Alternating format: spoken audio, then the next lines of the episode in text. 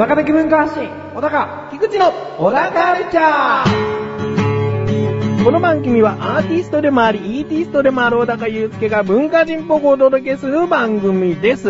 どうも、アーティストでもあり、イーティストでもある小高祐介です。アシスタントの菊池です。よろしくお願いします。よろしくお願いします。早速ですけれども、はい。嬉しいことにメールが届いております。ありがとうございます。小高ネーム、トマトンさん。ありがとうございます。本文、カメラの話、興味深く拝聴しました。前回はカメラの話が結構多かったですからね。はい。ローンで買いたい。前のカメラのローンが終わり次第。まだ残ってんのかよ。え、本文の続き。そこで質問なんですが、グラビアのような写真を撮るにはどうしたらいいんでしょうか？はい。顔にフォーカスが合っているんだけど、背景はもちろん体までもがフォーカス合ってないやつです。友人にニコンの F80 を借りたので試そうと思います。はいということですね。撮りたいですね。おうわかりました？今の、その、トマトさんのメールの、こういう写真が撮りたいっていう意味が伝わりましたかね？わかりました、わかりました。あれですよね。要はあの、グラビアの子を、うん。顔面をすごい綺麗に撮って、うんちょっとこう、くびれとか胸とかは、ほんわかさせちゃうっていうことですよね。うん、まあ、そうだね。ぼや、ぼやかすというか。ううんん。どっちかというとそっちをくっきり撮りたいっていうね。篠山寄進的な欲望もありますけどね。それは小高の欲望という。そうですねことですね。まあ男子のみたいなところですけどね。うん。でも、トマトさん別にグラビア撮ろうと思ってメール送ってきてないですからね。ですかうんぜひ、撮りたい。一緒に。それはなんかの撮影会に単に誘われるだけの話になりますけどねね。もしくはもう海でも、ね、行ってね。あ、捕まるか。捕まるんだ。今捕まるんだな。撮らせてくださいってちゃんと断りを入れれば多分大丈夫だと思そううんですけど。なんですよね。うん。まあ、そんなね、小難しいことね。僕たちにはできませんよ。それができるんだったらちゃんとモデル雇うっていうか、モデルをスカウトするよってね。そんなテーマ、ズームレンズで省いてやるよっていうことね。何それ。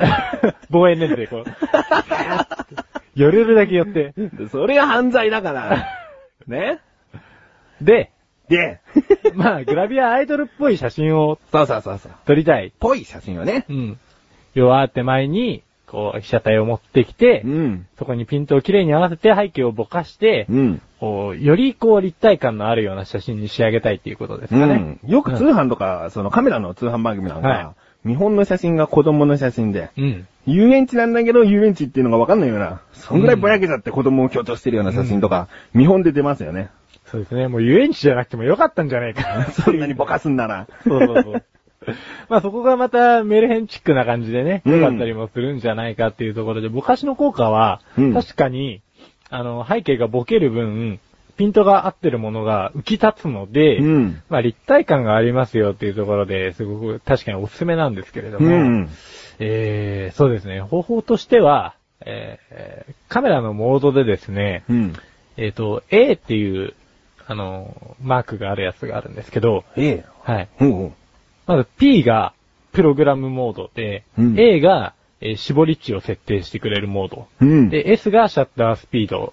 M がマニュアルっていろいろあるんですけど、あ、これは何ですか？トマトさんが送ってくださったメールの中に書いてあるニコンのカメラで言うとですか？えっ、と、カメラ全般です。おう全般に。はい。ほぼ全般で、あれはくっついてますね。まあ、その他にも、会社によって、シチュエーションごとに、こう、いろいろ、シーンセレクトみたいなタイプのがあって、うん。ダイヤルで調整して、例えば、運動マークのやつとかを選ぶと、うん。まあ、あの、シャッタースピードが上がると。うんうんなので、速いものもスパッと捉えられるようになったりとかっていうのも選べるんですけど、うん。まあ、この場合は A を選んでもらうと。うん。で、A を選んでもらったら、えっ、と、A の特徴としてはですね、F 値っていう、まあ、いわゆるフォーカス値の F だと思うんですけど、うん。あの、絞りを調整できるんですね。その絞り、光の、えー取り入れる穴の大きさを小さくしてもらえれば小さくしてもらえるほど、あの、手前にピンがあって、うん奥がボケるような写真を撮れるんです。うんその代わり、光を取り込める量っていうのがすごい少なくなるんで、シャッタースピードをあえて遅くするんですよ。うん。そうすることによって、シャッタースピードが遅いと、その、シャッターを切るスピードが、まあ、同じような言い回しになっちゃうんですけど、遅いんで、光を取り込める量が、早いやつよりも、いっぱい取り込めるんですわ。はいはいはい。なので、絞りを抑えて、シャッタースピードを、えーゆっくりに仕上げると、うん割と明るく綺麗に、えー手前だけピンのあった写真が撮れるんじゃないかなとうんうん。思います。その F 値を下げるというのはレンズをひねるとできることですか？えっとですね、多分そのお持ちのカメラの場合は、うんモードとしてあるので、うん多分自動調整してくれると思うんですよ。ほうほうほうだから純粋のマニュアルのやつになってくると、もっと古いカメラとかになってくると、うん結構自分で調整したりする。うん。なんか、割と一眼レフの場合は、レンズ変えられて、うん、オートで調整してくれるのに対応してるレンズと、そうじゃないレンズがあるんで、うん。自分の指で調整するやつも面白いですし、うん最初のうちはオートで、あの、ピピって合わせてもらって、うんで、それの数値を自分で見るんですよ。うんうんうん。で、その数値を参照に、今度マニュアルで、じゃあどれぐらいにしたら、あんな感じが出せるのかなっていうところで調整してもらうとう、んうん。うん、いいおっぱい取れるんじゃないかなってことでね。顔ですね。あ、顔、えいい顔が取れるんじゃないかな。つい自分が撮りたいもの言っちゃいましたね。そうそうそうそう。おうおうおううん、お下劣でね。ううんん。一つなんか注意点っぽいのが、シャッタースピードを遅くしてもらうって言ったじゃないですか。はそれはつまり、例えば、えー夜の交差点とかで車が走ってる場所を撮った時に、シャッタースピードが速いと車が撮れるんですよね、ちゃんと。取れます。シャッタースピードが遅いと車の例えばヘッドライトが線状にビーって伸びちゃったように撮れてしまうと。うんそういうことですよね。そうです。つまり、手ブレに気をつけた方がいいんですよね。そうです。三脚が必要なんです。おあのー、明るいところでも、絞り値をそれだけ下げて、シャッタースピードもある程度下げてるっていうことは、うんもちろん、えー光量が少ないんで、うん。えー手ブレもしやすい。あまあ、シャッタースピードが遅いから手ブレがしやすいっていうのもあるんで、うん。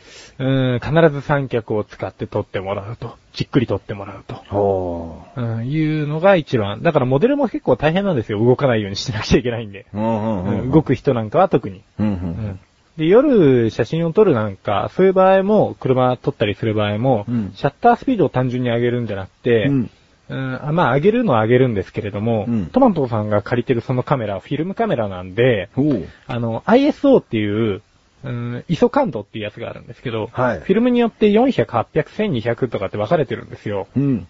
それの感度が高いものを選ばないと、あの、光が取り込めないんで、シャッタースピードを上げてパシって撮っても、あの、真っ暗に映っちゃうんですよ。低いやつで撮ると。ほう。うんえ、フィルム選びから始まるってことですか？フィルム選びから始まります、根本的に。おー、どのシーンを撮りたいかによってフィルムを変えるとかそういうことなんですね。でも問題はその ISO 感度がすごい高いものだと、絵がすごい汚いんです。ほはい。なので、そこは非常に難しいところなんで、できればデジタルカメラを買ってほしいところなんですけど。う。まあ、今回は友人から借りたというところで。そうそうそうそううん最終的に、それで面白いと思ったら、うんぜひ買っていただいて。あ、じゃあ、あの、トマトさんがもし、その、まだ一台も自前のカメラ持っていないとして、はい初めて買うにはこれがいいんじゃないかっていうのを一つじゃあおすすめしておきましょうか。まさかそんな大きい振りが来るとは思いもしませんでした。いや、あの、小高の、その主観でいいと思いますよ。ええ小高からの単におすすめということで。うん、個人的には、僕はそんなに使ったことないっていうか、ある程度触ったぐらいなんですけど、うん。D3000 っていうニコンのカメラがおすすめです。おー。なんかね、新設モードみたいな感じのがついてて、うんあの、わかりやすく教えてくれるっていうのと、うん。うーん、あと、まあ、ニコン独特のシャープな写真が撮れて、うん。なおかつ画素数とかも他の機種に引けを取らない。おー。性能もなかなかいいんで、使いやすさで言ったら多分その辺だと思います。あの、あんまり初心者すぎるってことでもないんですよね。親切そうですねっつっても。。ううんん。だからニコンで今回借りて、ニコンで慣れたなら、うん多分そのままニコンで行っちゃった方が、使いやすいっていうのもあるんですよね。ほうほうほううんほだからせっかく慣れたんだったらそのままその知識活かしていこうぜってことで、その機種おすすめです。う。じゃあもう一回その型番を。D3000、D3000。おすすめですねお。すすめです。えー、星いくつですか？欲しい。よ、よ、よつ。よつ、4.5つ。まあ、あの、持ってないからね。うんちょっといじった程度なんで。そうそうそうそうそう。あ、でも使いやすいなぐらいだったんですよ。ううん。じゃあ今回はカメラというジャンルから、はい D3000 という機種を おすすめしました。うん。星4つ。ということでいいですね。はい。じゃあ、一旦、CM でーす。ちょっとちょっとなーに最近全然気分が優れないよ。大丈夫？大丈夫じゃないよ。なんか楽しいことないの？楽しいこと？そんなの俺に聞かないでよ。そんな、メガネタマーニと、マッシュルがお送りする楽しくトーク。リンクページからいけます。ぜひ聞いてね。ね。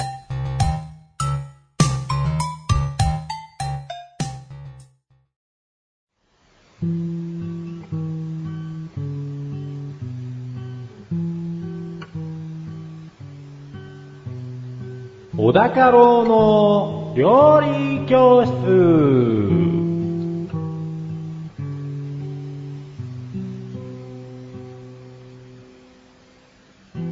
このコーナーは、料理研究家の小高郎先生に食についてあれこれご指導していただくコーナーです。ちなみに番組内で料理は一切いたしません。はい、どうも。はいどうもよろしくお願いします。早速ですが、はい。えー料理名か食材か、テーマをお願いします。ドーナツ。ドーナツ大好きでしょ？大好きと言えるほど、んじゃ大好き。大好きと言っといた方が話が進むんでしょうね。いや、そういうわけでもないですけどね。うん。まあ、あの、ミスタードーナツ好きですよ。あ、ミスタードーナツね。うんうん。まあ最近ね、いろんなドーナツ店が出てきてますけれども。はい。まあ早速そんなドーナツのうん。話をさせていただきますと、はい。えー、ドーナツの原型は、オランダの小麦粉、砂糖、卵で作った生地を酵母で発酵させ、ラードで揚げたボール状のオリーブオールという菓子だとされているみたいです。おー、一般的にドーナツっていうともう輪っか状ですけれども、最初は、ボール状と。そう。これをオリークックオリークック。と呼んでいたらしく、うんまあそれが、あのー一般的なドーナツだったらしいです。おー。で、まあドーナツの名前の由来なんですけど、銅の上にナッツが乗っていたもの。で、この銅って何よと。はいはいはああいわゆる下地ですね。あのー小麦粉に水、砂糖、バター、卵などを混ぜた生地のことを、うんオランダで銅って言ってたらしいんですい。よ。んそれが、まあそれの上にナッツを散りばめてたんで、うんドーナツ。うんうんうん。うん。え、最初の名前何でしたっけ？ああ、オリークック。オリークックというのは、それはドーナツのうん、うん。種類。そうですね。まあドーナツの中の一つのカテゴライズですね。す。おー。うんらしいですよ。じゃあレッスン1いきますか。はい。い。ドーナツの発祥は、オランダで、銅の上にナッツが乗っていたから、ドーナツと呼ばれているんだよ。ですね。そうですね。え？そうですね、ですよね。あそうですね。そうですね。で、あのーまあ、さっき言ってたあの、リングドーナツ。うん。いわゆる、その真ん中に輪っか、穴が開いてるやつなんですけど、これうんなんで穴が開いてるかっていう話なんですけど、お、わかりますけど。ああ、じゃあ言ってみよう。えー、火が通りやすいから。ああ、そうです。おー、よかはいった。あの、当たりですね。はい。全く、火の打ちどころがないというかね。うんまあ、あの、二つ実は説があって、一、うんつはその、あの、全く油が行き渡りやすい、火の通りやすいっていうのが、えー理由の一つなんですけれども、うん。えーもう一つはですね、アメリカでは、くるみが手に入らなくて、うん。その部分に穴を開けて現在の形になったっていうのが一つの説らしいんですよ。ただこれは。有力じゃないみたいで、どっちかというとその、あの、おっしゃってたんですね。いえいえ。調理法の方が、まあ一般的な、あの、理由うんうん。みたいですよ。チュロスもそうですよね。らしいですね。あのギザギザも火が通りやすいからと。誰なの すげえ詳しいじゃん。ところでだ、はいこの、穴を開けた人なんですけど、ハンソン・グレゴリーっていう人らしくて、はい。ええ。まあ船乗りだったんですけど、うん。えーその人物が子供時代に生焼けのドーナツを食べたことから、うん。中までしっかりと火が通るように真ん中に穴を開けたと。うんうんうん。っていうのが始まりなの、らしいので、まあ、うんハンソン・グレゴリーっていう人は割とその説ではよく出てくる名前でしたね。調べてると。ウおーィキペディアしかり。ドーナツにはもう欠かせない人物と。そうですね。リングドーナツったらハンソン・グレゴリーのことを思い出して食べてほしいぐらいの。レッスン2いきまーす。はい。リングドーナツには、ハンソン・グレゴリーが欠かせないよですね。そう。今君たちがうやってね、食べてる 穴の開いたドーナツは、ハンソン・グレゴリーあってのって話ですよ。うんグレゴリーありがとうと。うんグレゴリーがいなかったら今頃生焼けのドーナツだらけですよ。それは他の人が見つけるかもしれないけど。オリックだらけです。そういうことですね。そういうことです。うん。ちなみになんですけど、個人的に好きなドーナツの話をさせてもらいますと、おー最近、あの、結構出店してきた勢いのある、まあ皆さんご存知の、えー、クリスピークリームドーナツ。はい。はい。食った。はい。食べたことありますよ。食べた？食べたことありますよ。食べたことありますよね。はいここの、オリジナルグレーズドーナツが、めちゃうめえと。はい。レンジで8秒間チーンってやると、はいもっそい柔らかくなって出てくるじゃないですか。はい。たまらんと。俺結構ね、それまでは、もう、ミストのうんオールドファッションとか、うんチョコファッションが大好きだったんですよ。こうお、それは、そうですね。う。うんん。あの食感が、ちなみにあの、オールドファッションって、あの、ミスドで初めて発売された商品ではないんですけど、ほうほうほう。なんかオールドファッションって聞くと結構昔からあるイメージじゃないですか。うん。それ以前にエンゼルファッションとか、そういうやつの方が早めに出てきてるのみたいですね。ああ、じゃあ全然オールドじゃないですね。うんオールドは意外にね、中期頃に 出てきてましたね。おーうんでもあのサクサク感は本当にお見事だと思います。あれすげえうめえんですけど。うん、うん、うん。あとね、気に入ってるところがあるとすればね、これ横浜以外にも一応あるんですけど、うん結構関東近郊でしか取り扱ってないやつで、えっ、と、ドーナツプラントっていうところがあるんですよ。はい。これ、横浜の伊勢丹とかにも入ってるんですけれども、はい。あそこにあるね、ドーナツ、ちょっと高いんです。380円ぐらいが定価なんですけど、しますね。ええただ、うまい。ただ、超うまい。それは、じゃあ、あの、ミスタードーナツだったり、クリスピークリームドーナツとは何が違うんですか？あのですね、どっちかというとミスタードーナツ寄りなんですけれども、うんミスタードーナツみたいにちょっと油がしつこくないんですよ。うん、俺どうしてもオールドファッションとか、チョコファッションすげえ好きなんですけど、あの、オールドファッションの特にチョコがかかってない、うんあれを食べると、ちょっと胃がもたれるんですね。それは多分俺が胃が弱いのっていうのもあるんだけど、うん。でもまあ、根本油が強くなければ、そんなにもたれねえだろうと思ってたんですけど、うんドーナツプラントは結構食っても、あのーもたれないっていうところでですね。結構食べられるほどお金も持ってないし、そんなに食える体でもないんですけど、うんでもまあ2、3個食ってももたれないんで、んおーすごいなと思って。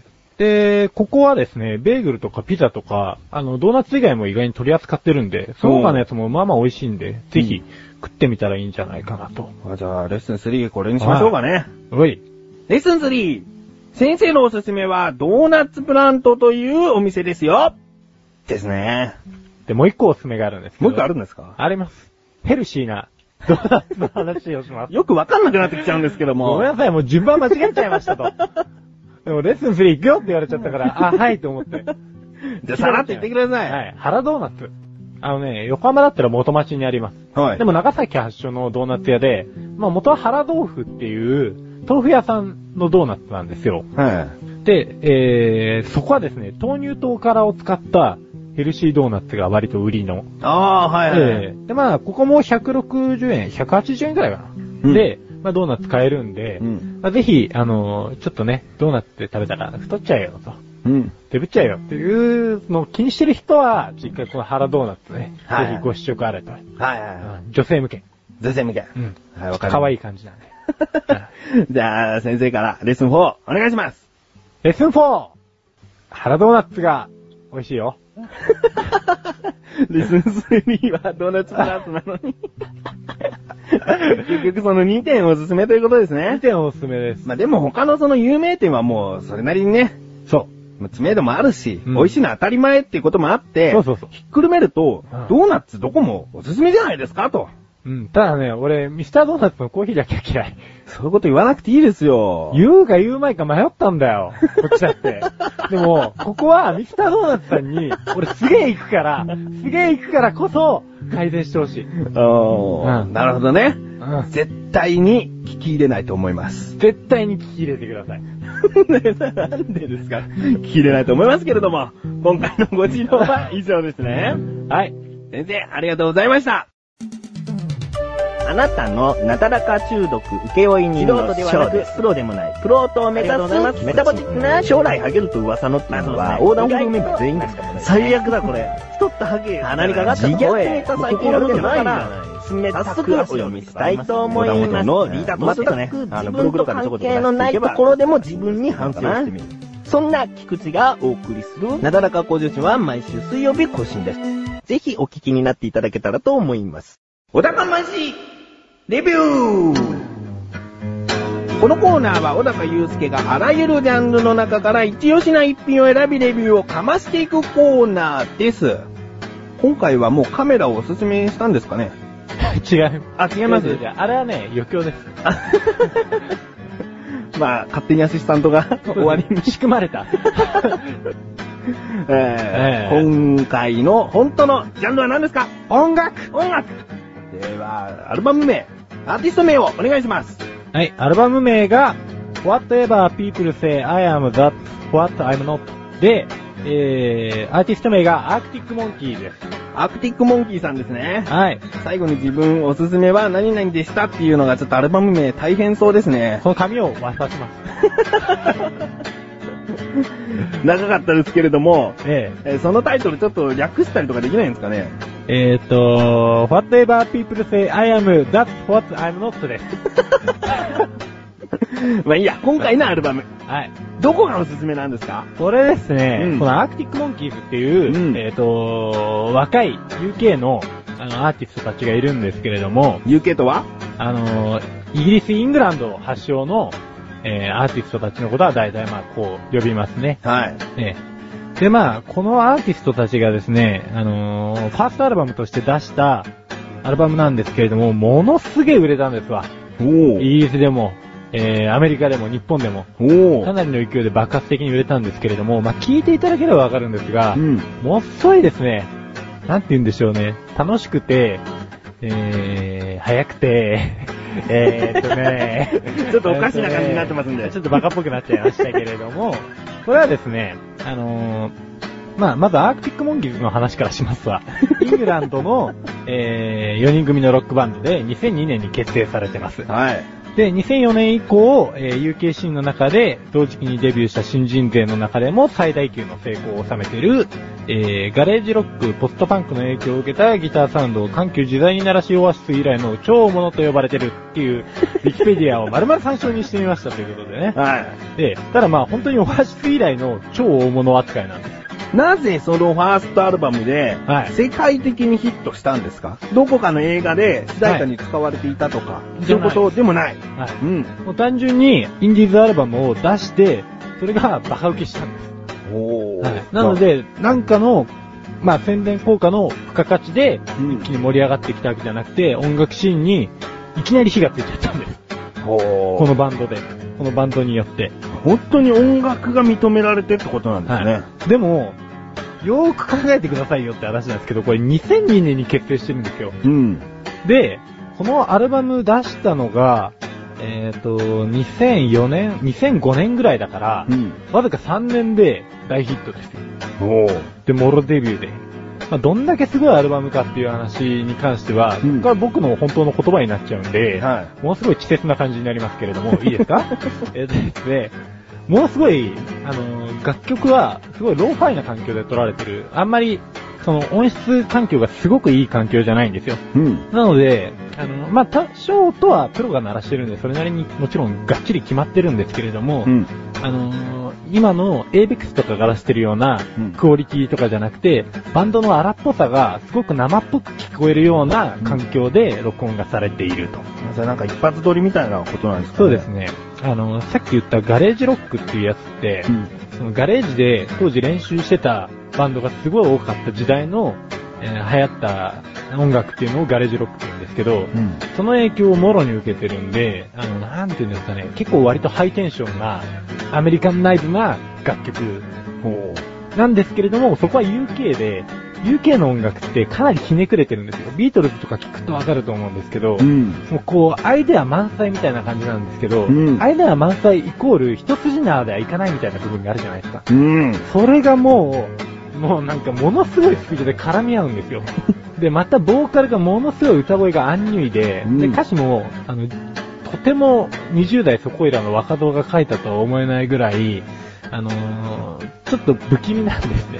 お歌詞は何ですか？和訳してちょっと理解してみようと思ったってことですか？うん、ただ、まあ、大体が失敗しましたけど。和訳サイトが意外に見つからなくてですね、はい。あんまり正しい訳ができなかったんですけれども、でもまあ、どっちかっていうと、最初に、あの、音楽に惹かれた部分があったんで、うんうん。その歌詞よりかは、うん。うん歌詞、まあどうせ聞いてもわかんねえっていうのもあったんで、うん。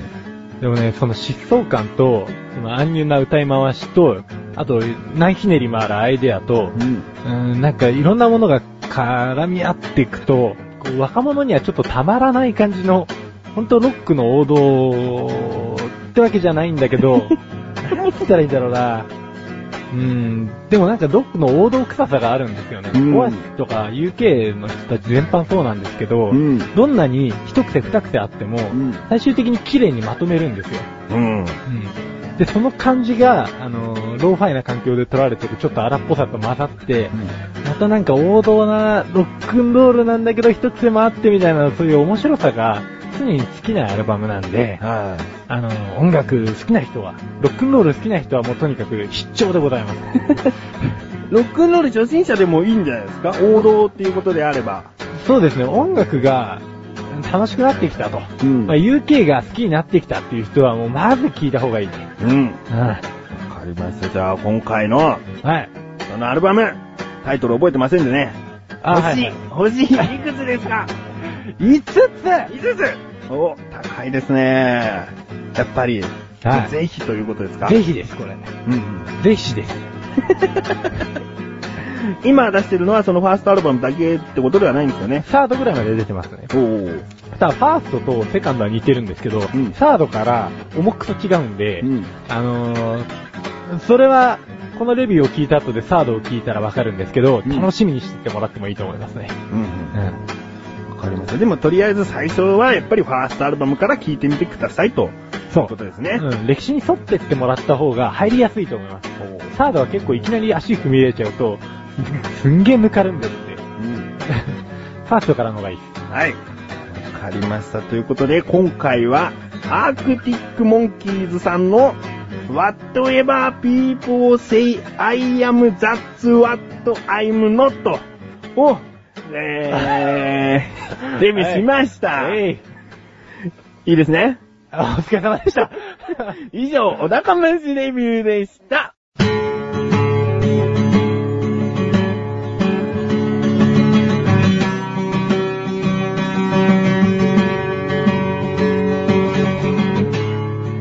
ンディングのだかはい、ということで第25回も終わりを迎えようとしております。はい。今回はオープニング結構、そのカメラの知識的な話多かったですね。多かったですうね。ん。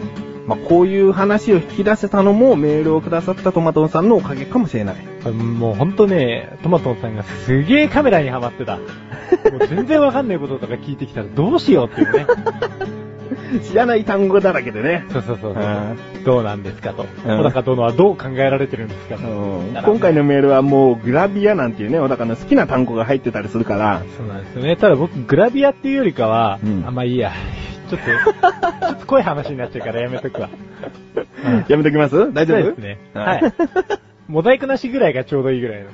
何言ってんのかよくわかんないんですけれども。うんそうなんですえーまあ、トマトンさんね、ぜひカメラにハマっていただいて、うんこれからどしどしわからないことでも、その、もう、小高がわからないことでも、うんメールくださると、嬉しいですね。小高がわかる範囲でね。